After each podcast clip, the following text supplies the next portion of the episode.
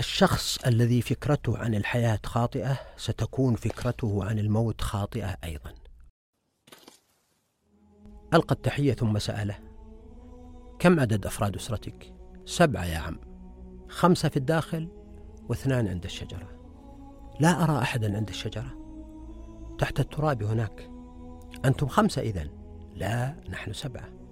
كان الصغير يتعامل مع الرحيل على أنه امتداد طبيعي للحياة.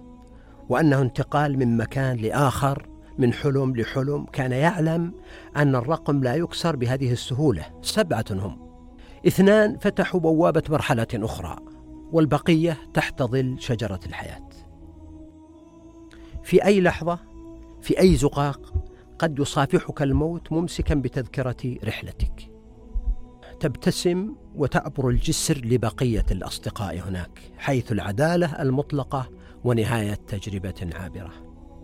يمكنك أن تعامل الموت كأستاذ علمك أن الحياة وجه آخر للموت وأن الموت وجه آخر للحياة وأن الشباب موت الطفولة وأن الشيخوخة موت الشباب وأن الموت جسر للخلود وأنت من مرحلة لأخرى تصعد السلم دون شعور. أين ذهب جدي؟ لقد تأخر. يجيب الأب. إنه هناك. على مقربة منك يمكنك أن تزوره في أي وقت. كان الأب يهندس لصغير صفقة الموت مع الحياة الراحلين مع الأحياء المسافة بينهم وأنت الباقي الآن في حياتك يمكنك أن تعضد أصدقائك أن تطمئن على أسرتك أن تتواضع أكثر أن تعمر هذه الأرض أن تملأ تلك الحياة.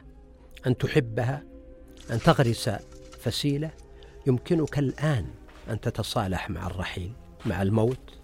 صافح لا تجعل منه شبحا مطاردا لك. حين أرحل أتمنى أن أكون رتبت أولوياتي بشكل مختلف. حين أرحل أتمنى أن أكون قلت الكلمة الأخيرة.